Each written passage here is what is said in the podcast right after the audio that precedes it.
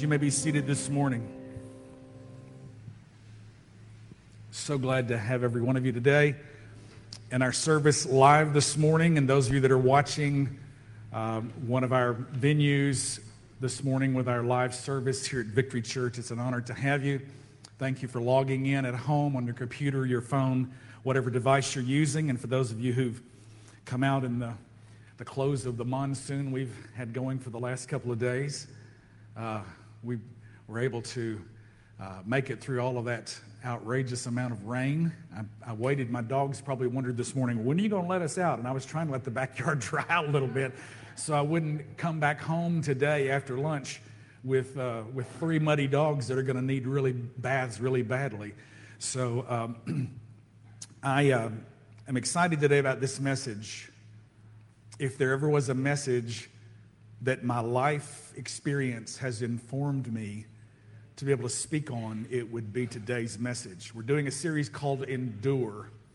How many of you know that there are some things in life that you just can't quit on? You have, you have, to, you have to just grit your teeth and buck up, as somebody said one time, and just go through it. There are some things that you can make some conscious decisions and get out of there's some things that you can't change no matter what you do, and you just have to embrace it and go through it. We're experiencing that uh, as a church. We're experiencing that as a nation. We're experiencing that in the world with this pandemic and the, the struggles that we're facing because of that. Some of you have lost loved ones.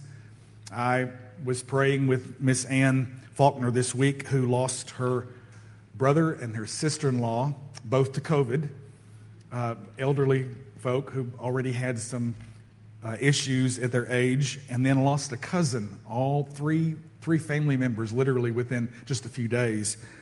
And was just praying for her and standing with her.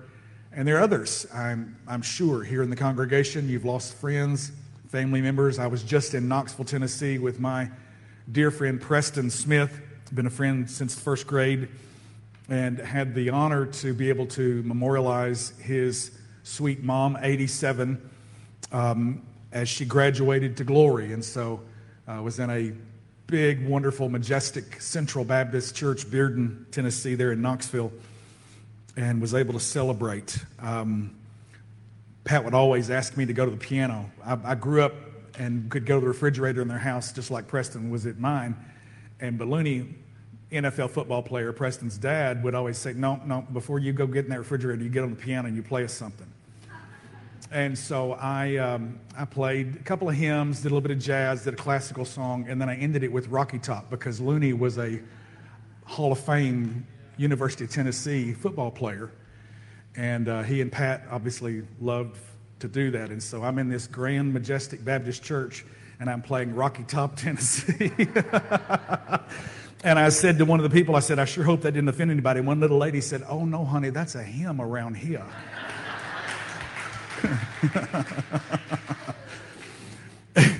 you know, I believe that in the middle of the difficulty we face, that we ought to be able to have some joy, we ought to be able to laugh, we ought to be able to find a place of enjoyment. This series called Endure, I believe, is so critical for us as believers that we trust God, work hard, never quit. Those are the three things that my folks generations back taught me. Trust God, work hard, never quit. And so endurance is about the never quit component. The text this morning is found in Hebrews chapter 12. The title of the message is called Endure in Suffering. Endure in Suffering. Everybody say that with me. Endure in Suffering. I want to speak to that just a few moments this morning. The text is found in Hebrews 12, verses 1 through 3. The writer says, Therefore, since we are surrounded by such a huge crowd of witnesses to the life of faith, let us strip off every weight that slows us down, especially the sin that so easily trips us up. And let us, everybody look at your neighbor and say, There's something we have to do and let us run with, there, here it is, hupomone, with endurance. Let us run with endurance the race God has set before us.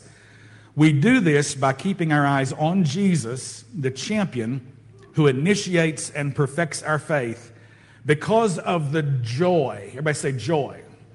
got some joy, joy, joy, joy down in my heart because of what joy Jesus had awaiting him. It says, because of the joy awaiting him, he endured the cross, disregarding its shame. King James says, despising its shame. Now he is seated in the place of honor beside God's throne. Think of all the hostility he, hupomone, he endured from sinful people. Then you won't become weary and give up. Those of you that are part of Victory, maybe you've been tuning in, logging in for a while, you know that I, I use a one thing concept that is repeated through the message, and it's repeated on purpose. Repetition is a critical learning tool. God is not afraid to repeat things to me. Matter of fact, the Apostle Paul said in Philippians chapter 3, he said, For me to say the same things to you, brothers, is not grievous, and for you it's safe. It's a safeguard. And so this morning, I, I bring this concept to bear throughout the message. We must choose to, to grow through what we go through. Say it with me. Choose to grow through what you go through. Say it again. Choose to grow through what you go through. Don't waste the circumstances that you're in currently in your life.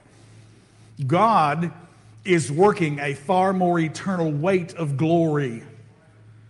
Paul the apostle said in Romans chapter 8 verse 18 he said I reckon that the sufferings of this present time are not worth being compared to the glory which is going to be revealed into us. What I'm going through is not worth being compared to what God is working in me and through this set of circumstances.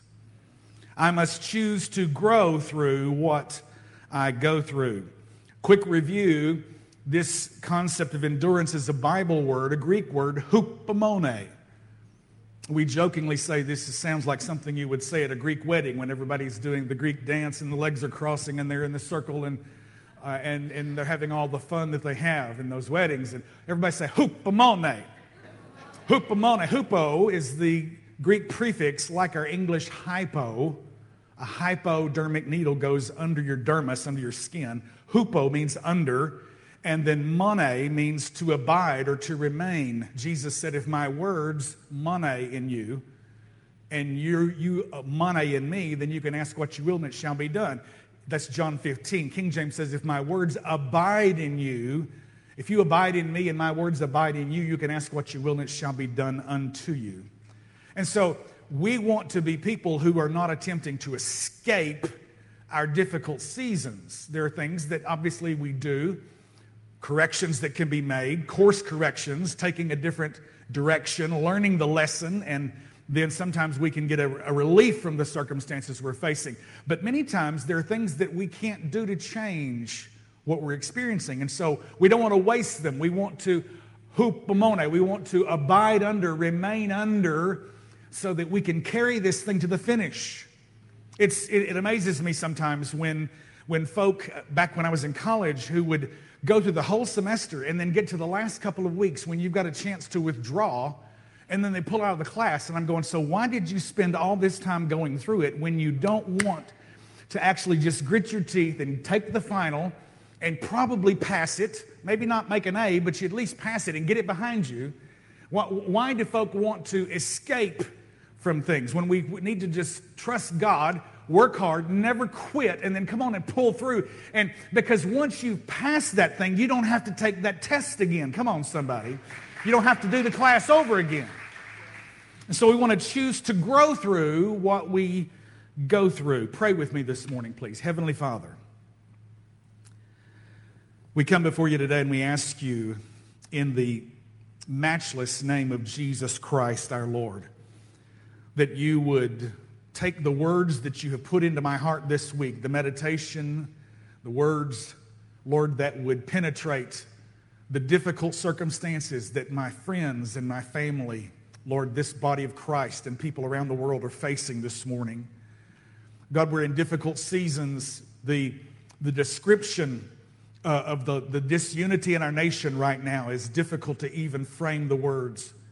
Lord, the, the massive polarization, the hatred, God, we just ask you to bring peace, bring unity, bring revival, Lord, to this nation. Pour out, Lord, a brokenness. Don't let any of us, in the defense of our ideologies, whether they're political or philosophical or theological. Lord, draw a line in the sand and be ready to hurt somebody over an idea. Jesus, help us. Help us, Lord, to be like you. Lord, to endure this stuff and to demonstrate the spirit of love. Lord, to consume, to swallow up all of this nonsense around us in our community. Lord, maybe even sometimes even in our own families, the level of disagreement and strife that exists. Help us as men and women of God to be able to deflect that and to absorb it and to be peacemakers. Your word says, Blessed are the peacemakers, for they shall be called the sons of God, the mature, full grown sons of God. We thank you for that. We ask you to help us, Jesus, because you despised yet endured. Lord, you were maligned and vilified incorrectly, improperly but yet you chose to love and say, you hung on the cross and said, Father, forgive them, for they just don't know what they're doing. Thank you, Father, for your love for us today. Help us as we look to you. Show us how we can endure the suffering, the difficult circumstances that we're facing in our lives today. We look to you, Jesus. We thank you that you've started it, you will finish it. You're the author and the perfecter of our faith. It's in your name we pray, and everybody said, Amen. Three things this morning I want to bring to you. First one is consider your crisis. Consider your crisis. It was John F. Kennedy who 50 years ago said, he quoted, he said that the Chinese language is made up of multitudes of characters, and the, the, the, the, two characters that make up the word crisis, when they stand alone, one of them is danger, the other one is opportunity. And that's since then been argued. You can Google it, and there are those that say, no, that's not exactly true. And then there are those that say, well, there is, some, there is a truth to this. Regardless, the, the illustration is what I'm going for. In the middle of every crisis you face, which comes from the Greek word criteria or criterion, we, we all have tests that we go through. Are we going to meet the criteria? Are we going to be able to do what God has called us to accomplish through the circumstance we're facing so that we can grow through what we're going through and be able to move on. Every crisis we face has some dangerous aspect to it, and yet in the middle of that, there is an opportunity for growth. There is an opportunity for blessing, and it all depends on my perspective. And lest you think I'm just kind of being a little bit philosophical with you, let me show you that this is fully rooted and grounded in scriptural uh, thinking. The Bible says in the book of James, brother of Jesus, who writes to the 12 tribes that are scattered abroad, that's James 1 1. In verse 2, it says this Dear brothers and sisters, when troubles of any kind come your way, consider it a what? An opportunity for great joy. Notice this, dear brothers and sisters, when, everybody say when, when troubles of any kind come your way, consider it an opportunity for great joy. And so I want you, if you would put up the graphic for me, those in the booth back there. Anytime you encounter trouble between finding the joy of the Lord in the middle of your circumstances, there is this mental middle where I have to stop and consider what I'm dealing with, what I'm going through. Why am I in this? Is it a product of my own bad choices? Or is this something that I didn't have a choice in? Even if I were the victim of someone else's wrong choices, I don't have to live like a victim. Come on, somebody.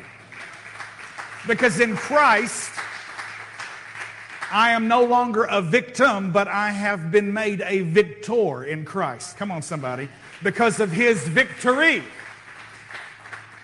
But between trouble and between opportunity for great joy, there is this mental middle where I have to stop and think about this and consider it as an opportunity for God to bring joy. This is what sometimes folk don't understand. Had a long discussion, I shared it with you last Sunday with my my lovely daughter Abby and talking about the, the phrase that has become part of the fiber of my life, and that is I wake up in the morning and I say, I choose joy. It is four years this month, in just a few days, that I lost the love of my life. The fact that I had the ability right then, because it's tried to sneak up on me, and to break down, and to be able to take steps to move toward life and not let this immobilize me, not let this paralyze me. And to be able to say, God, in the middle of this, I know that you are good, even when it doesn't look like you are good. By faith, I know that you are good and that you have, you have a heart toward me to bless me. Lord, not your, your thoughts toward me are of peace and not of evil, and that is to give me a future and a hope in the middle of a 70 year captivity, is what Jeremiah 29 is about. I must consider my crisis. I must consider am I going to look at the dangerous part and become immobilized, or am I going to turn in faith and see the opportunity for God's blessing to shine through my trouble? Because trouble comes to everybody, it rains on the just and the unjust. If there were ever a message that I had, if I were a Boy Scout, I would have, would have earned the merit badge by now on endurance. I do not say that with one lick of arrogance. And if you think so, please, you don't know me. You don't know my heart.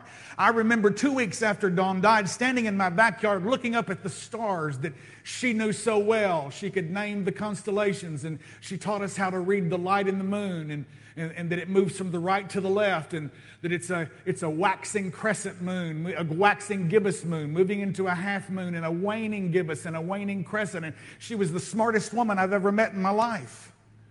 Just amazing. And then, yet, for her to make the decision that she made to take her life, and I'm standing out in my backyard and I'm looking up, and I'm, I'm, I mean, I'm angry and I'm hurt and I'm shocked and I looked up, I looked and I said, God, I want to grow through what I'm going through. This is where this phrase came from in my life. I said, I want to grow through what I'm going through. Don't waste this stood in my backyard, probably talking loud enough for three or four neighbors and houses around to hear me. And I said, God, I feel like I am laid open, that you're doing surgery on me in the cosmic operating room. And I feel like my guts have been laid out on the table around me and I'm ripped wide open. I just ask you that while you've got me wide open, that you do what you need to do inside of me because I don't want to waste this grief and this hurt and this anger and this trouble. I knew that I had to choose to grow through what I was going through because, you know, folk can waste the circumstance. I didn't have a choice in that. And a matter of fact, in my anger, I stood in my backyard and I said, God, I don't understand this because I didn't sow any seeds to reap this crop. It's quiet in here, but it's right. I'm telling you the truth. We all experience some things that we don't choose. One of the reasons why I took a healthy step back from the faith movement that I was a very definite part of in the 1970s and the early 80s was because of their lack of a theology of suffering. Now, I, I, know what I'm talking about because I cut my teeth on these folks. I was 10 years old sitting in the gymnasium of Marked Tree, Arkansas, when nobody had ever heard of Kenneth Copeland, and he came and spoke to a crowd of 500 people. And I had a little small reel to reel tape recorder, and I took it with me and toted it in and heard him teach on principles of faith. And it affected my life. It, it taught me how to trust God for things that other folks said, no, you don't you know, there's really no reason to even pray. Don't, don't, there's, no, there's no power to faith. And, and that was some of the nonsense that I was taught in my early Pentecostal background. And, and yet, in those early days, I learned so much from Dr. Kenneth Hagin and from, from Brother Copeland and different ones. But as I continued to grow in my walk in God, I noticed they didn't have any real concept of suffering from Scripture and they, they taught the idea, uh, even though you, they may have never actually said these words out of their mouth, it was the idea that was given in that movement that if you had enough faith, you wouldn't go through any trouble. And if anything, that's a perverted Americanized gospel. It, it, is, it is a, it's, it's an extent of the health and wealth gospel that I don't embrace. And let me tell you something I believe Jesus heals, I believe in divine healing, I believe even in divine health. I believe in prosperity. I believe in the blessing of God. I can quote you scriptures on both sides that he delights in the prosperity of his servants. And, and, and, and, and, and don't store up riches here where moth and rust do, do, corrupt. Because let me tell you, there are camps on both sides that will take all their scriptures that prove their point and leave all the others out. And when I realized I had to be a man of the word that looks and embraces the whole counsel of the word of God, and I realized it's not just enough to, to recognize that God wants to bless me, but I'm going to suffer some things in my life that I didn't choose to go through. Come on, if you've lived very long, you know what I'm talking about. And I had to consider the trouble I was facing so that it could become an opportunity for great joy. where I would say, God, I choose joy. It's not where I'm ignoring my grief. I'm not, I am not squelching it down. I am not repressing something that needs to be experienced and faced. If anything, I was embracing it with all of my heart, going, God, I'm going to feel this to the nth degree because I know that on the other side of it is great joy. Come on, somebody. Put your hands together and give the Lord praise. I, I remember when I was diagnosed with prostate cancer, and I actually had somebody in the church say to me, You know, you're not supposed to have that kind of stuff happen in your life. And, and, and they didn't mean it like it sounded. I'm going, Are you kidding me? Brother, it rains on the just and the unjust. People, people have stuff they have to deal with. And, and, and for folk to think that just because you're a preacher that you've got a leg up on something, let me tell you something. I, I got, I got to get up out of bed, put my pants on one leg at a time just like everybody else. Now, I, think, I know you think that I just jump into both of them in a Holy Ghost move, but I don't. I have to choose to, to grow through what I go through. Point number two. Are you getting anything out of this? This is a test. It is only a test. I remember just vexing every time that stupid thing would come on and that outrageously awful sound ah, of the emergency broadcast system tune into so and so station. This is a test, it is only a test. And I remember the first time I really heard that, and I recognized that this is a thing of God. When you go through something, you must recognize the experience that you're facing. And then let's just read it real quickly. James 1, 3, and 4, the Bible says, For you know that when your faith is what?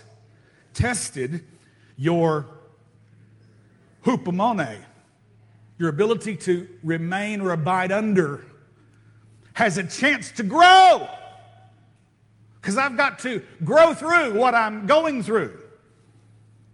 He says in verse 4, so let it grow. Isn't that what Elsa said? No, she said, she's let it go, is what she said. Let it grow. So let it grow. For when your endurance, when your hupomone is fully developed, you will be perfect and complete, needing nothing. When your hupomone comes to the completion of itself, when it says you'll be perfect, doesn't mean you're faultless or sinless. It, it's the Greek word telos, which means complete. It means you're, you're, you're stepping into the fullness of your purpose. Um, an 18 year old who's graduated high school is perfect in the Bible sense of the word because they've completed, they've finished their coursework. Someone who begins a bachelor's degree and three or four years later, depending on how fast they take their classes, three, four, five years, like some of us are on the five year plan. Uh, however long it takes you to do that, when you walk across the stage and get your degree, then it's a recognition of perfect work. Doesn't mean you had a four point, but it means that you've completed it. It means it's finished. Matter of fact, the Bible idea of perfection many times is not this idea of sinlessness, it's the idea of being mature. Now, we got folks in the room that are mature, but they, nobody else in here would raise your hand except for Jesus, who could legitimately raise his hand if I said, How many of you are perfect in the sense of being sinless? No hands going up. Jesus is the only one. I raised mine for him in his stead. I can't put mine up. But in the sense of being mature, then yes, I am biblically perfect. I am complete. I, I, I now, in, in one sense, I'm still growing, so there's a maturity even at I'll be 60 in December. There's still areas of my life and my walk in God that are growing and that are maturing. Somebody say amen. But God says, let your endurance become fully developed. Now, let's go back to, you don't have to put it back up again, but notice what it says when troubles come. Everybody say when and not if. When preparing for the storm, there were two people building houses. This is found in Matthew 6, and I believe Luke 7 appears in a couple places in the Gospels. And it says, The wise man dug down deep and built his house upon the rock. And so when, when the storms came, when the rain fell, when the floods rose, and it beat against the house, the house stood because it was built solidly upon the rock. And you know, the other story is told to us in, in children's church and in, in uh, Sunday school is the foolish man built his house on the sand. And the crazy thing is that sand is broken up rock, it's small, tiny particles of what the wise man built his house on in the solid sense. What does that mean to build my house upon the sand? It means that I go to the Word and I just pick a few particles that are favorites of mine. Somebody said to me one time, said, What is the Lord saying to you? I said, Everything in my Bible that I don't have underlined. That's what He's saying to me. How many of you hear what I'm talking about this morning? We can't just pick our favorite parts. We can't just cherry pick. We need the whole counsel of the Word of God. I need faith, but I need faith that can stand up in a time of trouble. I need faith. matter of fact, that's when you need faith the most. It's easy when your 401k is busting out through the top and the market's doing great and you've got all kinds of returns on your investment and everybody in the house loves you and even the dog's glad to see you when you get home. It's, there's no faith required when you're going through uh, periods of life like that. But when everything that can go wrong, when Murphy's Law fully has showed up at your house, it's been delivered and you had to sign to receive it. It tells you whatever can go wrong will go wrong at the worst wrong time. That's when real faith is required. That's when you have to consider your trouble. That in the middle of that, God can bring you an opportunity for great joy. Problems are when and not if. Every marriage in this room gets tested. It's when and not if. Every life goes through a storm. It's when and not if. Now, understand growth environments. Some of you are in positions right now of greater influence because you had a boss that believed in you and pressed you out of your comfort zone into doing something that you were not comfortable doing. If we ever grow, it's uncomfortable. If we ever really accomplish anything great in our lives, it's because we're willing to take a risk outside of what is the, the, the, the little small area of where I feel good about things, where I really have a sense of security. We have to be willing to get insecure. We have to be willing to put our faith on the line. We have to be willing to embrace some trouble and go through it. It was Dr. Norman Vincent Peale that used to say that every one of your problems has the seeds of its own answers inside it. If we can just consider, if we can stop long enough and pray and look to the answer that God would bring to us, we need to understand growth environments. I've put myself into a place of growth in this last year. The Lord spoke to me. Uh, yes, I'm not afraid, to, not ashamed to say that. I believe that God talks. The problem is most people aren't listening. God whispered a word in my spirit, the word, the Greek word, I'm sorry, the French word renaissance. At the, the close of last year, the beginning of 2020, and this was a word for me, my, myself personally. The, the French word renaissance means rebirth. And so I, I felt like the Lord was saying to me, this is a rebirth year for you. And so everything that I've been doing has been about rebuilding and remaking and, and reestablishing and confirming habits and, and grabbing hold of some discipline. I've, I've been back in the gym and I've been uh, getting up in the morning and doing fasted cardio, and I'm on the Peloton bicycle, and I'm just riding and I'm sweating profusely, and it's ridiculous. And I go in the gym and I, I pick up something that's heavier than I normally can pick up, and I, I press through it. I, I, I press through, I hoop hupomone, I, I abide under the weight of what I'm dealing with because I know that unless I'm willing to embrace some resistance in my life and build some muscle in my older years, that even in the, in the sense of losing weight, that I, I, you can literally just totally mess up your metabolism when all you do is cardio. You gotta, you gotta build some muscle, you gotta eat some protein, you've gotta get all this stuff going right. It's like a three legged stool. You've got to have some cardio and you've gotta get the food right and you've gotta get the resistance training happening. And I'm thankful that there are some results that are happening in my life. And it's because I am trusting God and I am working hard and I am not quitting. Come on, somebody. Anything that you accomplish, you're going to accomplish because you get stretched beyond what you think you can do.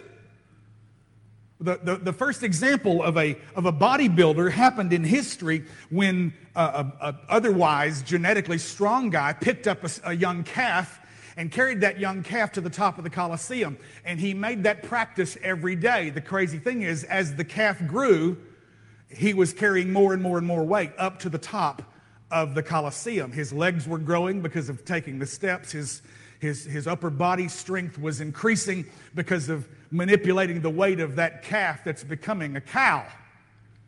And it, it, it's a story historically that the more you're willing to take on, the, the, the, the last thing you need to do as a blood bought, spirit filled, Holy Ghost man or woman of God is to shy away or to shirk away or to try to pull out of your hupomone. You need to stay under and you need to say, God, I need your strength. In my weakness, let your strength be made perfect.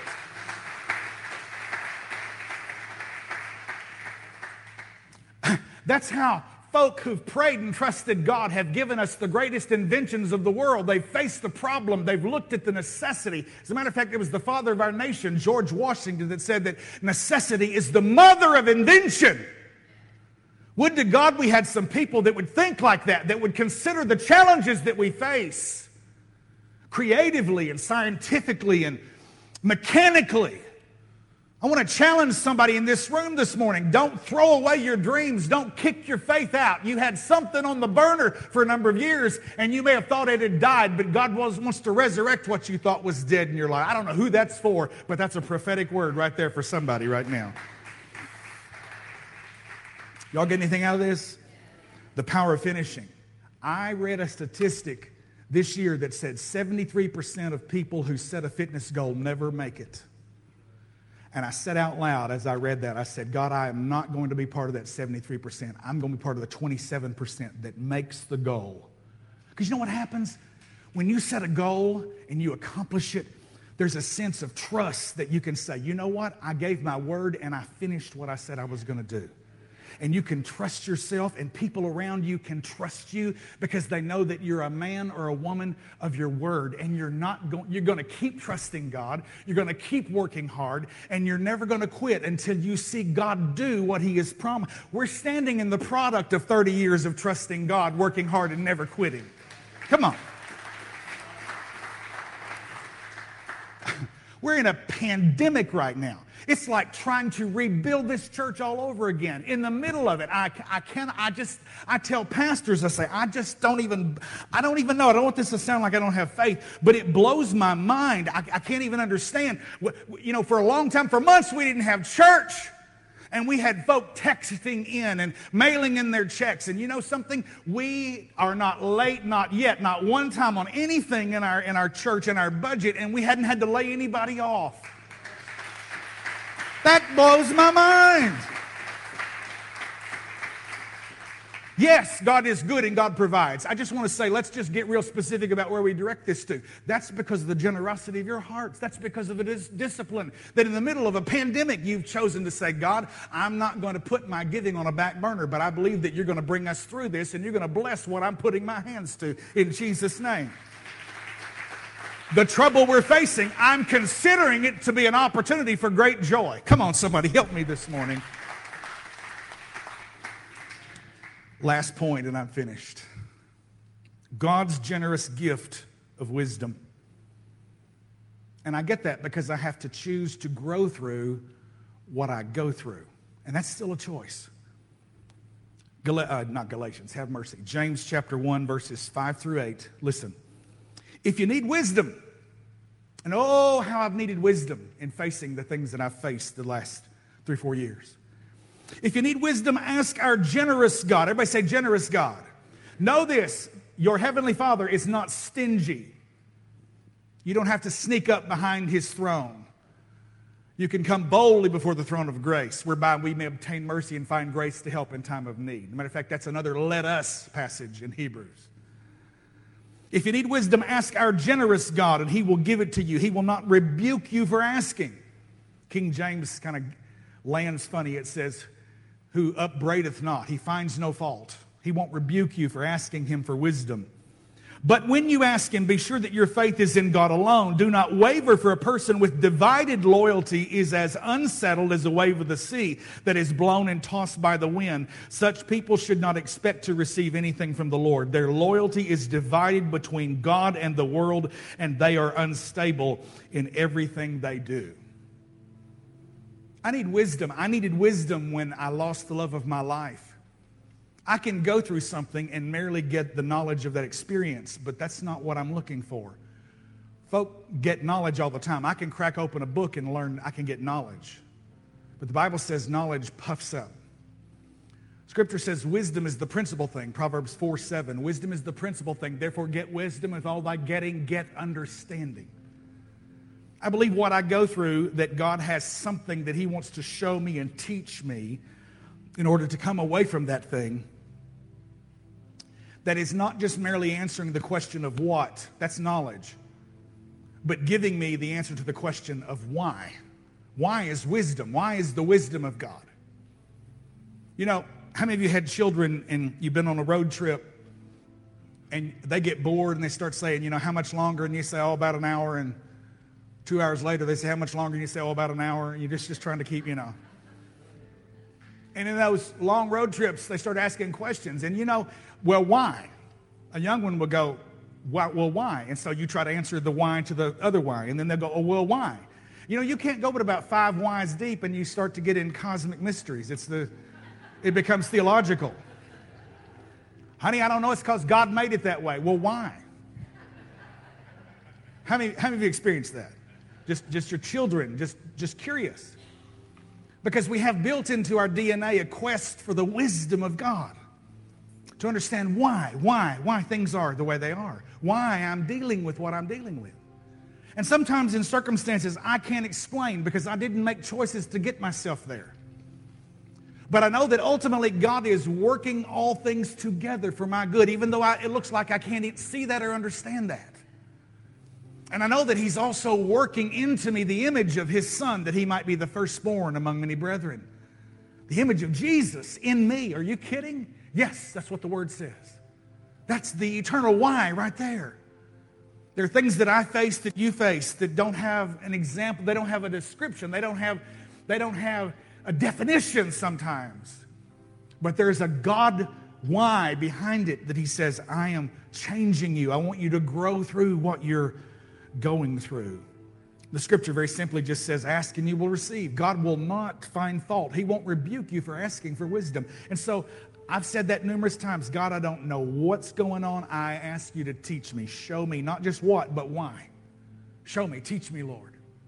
Help me so that what I'm dealing with, that I'll be able to help some other people. I don't want to waste this. I want to grow through what I'm going through. It's only when you grasp that that you can do what 2 Corinthians 1 says. You can comfort others with the comfort wherewith you have been comforted. Six months after Dawn passed, I looked at Brenna Vest, who a few years prior had lost her son and her dad, and she was diagnosed with cancer, with all of that just in a really short period of time. And I went to Brenna in tears and I said, Brenna, I love you dearly. My family loves you so much. And I said, I want to ask you to forgive me. She said, What for? And I said, I didn't do a good job pastoring you when you were going through that whole period in your life. She said, What are you talking about? You were there, you came by several times, you called me on the phone. I said, Yeah, I know, but it, I just, I didn't really understand what you were facing until I went through what I went through. Oh, yeah, I, I, I had the grief classes. I, I had them in school of ministry. I've read the books. I knew the counsel. I knew when to keep my mouth shut. I knew what to say. Knew what not to say. I knew when sitting with someone who's grieving to just be there. Sometimes the worst thing you do is try to answer something. Just be there. Just let your presence be there and just love them. That's the greatest thing you can do. And she just said, Oh, Michael, I'm so sorry you faced what you faced. And I said, Well, I've learned from it. I've gotten something out of it. I, I recognized the level of pain I've preached the funeral of every one of my loved ones my grandparents, my Aunt Lucille. I didn't preach the funeral for my Uncle Dewey, but I sang at it. Everybody just expected, my whole family just always expected, you're the preacher, just buck up and do it. My dad, my mother. But when Dawn died, I said, I can't do this. I can't. This is too much. So I brought in my pastor friend. I want to tell you, I don't know what it is this morning. Somebody that's listening online, somebody that's sitting in this room today, you're going through something that nobody else in the room knows about, and there's a private pain. There's circumstances that you're in. And I'm sure there's some people that are listening that where you are is a product of decisions. You know what? Walk through it, make decisions to step out of it at the timing of the Lord. But some of you are in things that you didn't choose. You didn't do anything to get yourself in that. I want to tell you, God's not forgotten you. And in your middle, in the middle of your weakness, God will give you his strength to show up so that you can endure, so that you can make your way through this.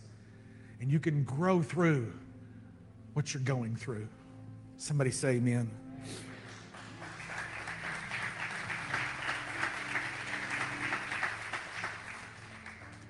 Just listen as I close this morning.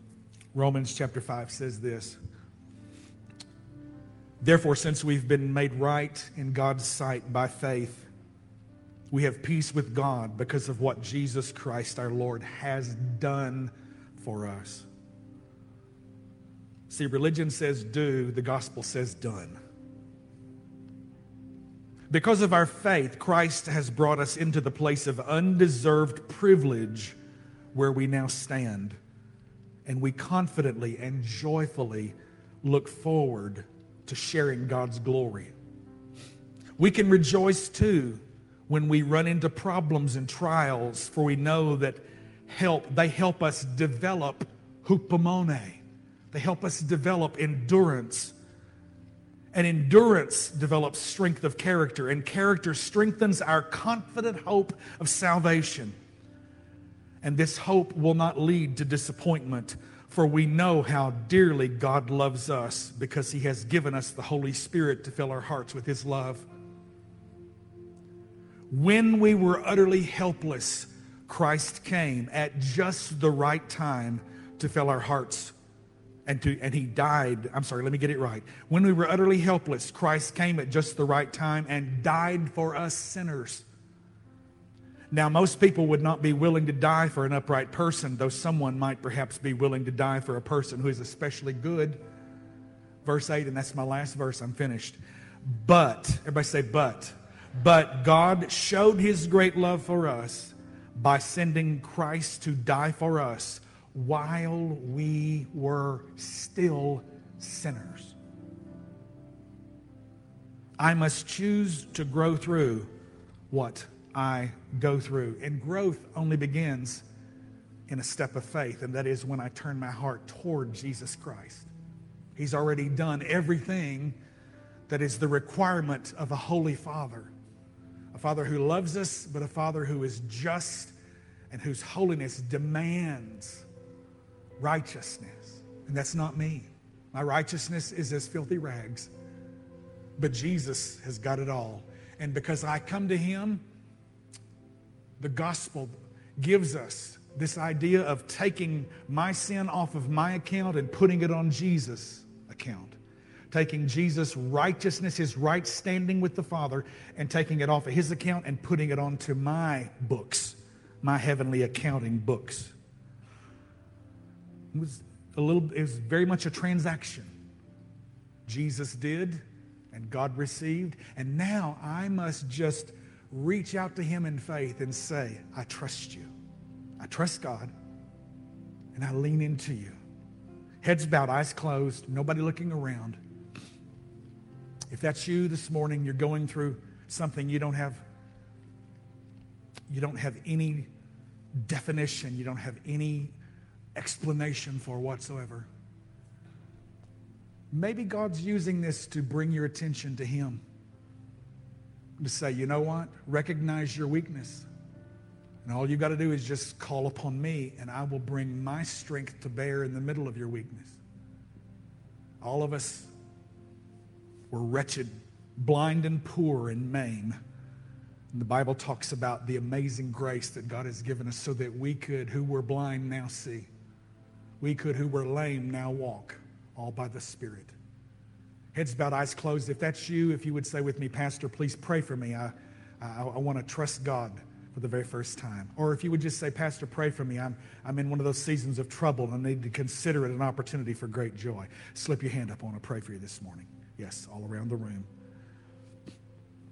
Wherever you are, whatever you're facing, whoever you are, God knows your number. He knows where you live. He knows your address. He knows your heart. Heads bowed, eyes closed, nobody looking around. I want the congregation, if you would, let's pray together and let's support our brothers and sisters who've lifted their hands for prayer this morning. Pray with me right now, everybody out loud. Here we go. Father, thank you for this word. Show me how to grow through what I go through. I ask you for strength. Your word says, I can do all things through Christ who strengthens me. And with that in mind, I pray, Jesus, save me. I trust you. I turn from my past. I turn to you in faith. Fill me with your Holy Spirit. Be Lord of my life. In Jesus' name I pray. And all of God's people said, Put your hands together and give the Lord praise. Amen. Amen. Thank you, Pastor, for that.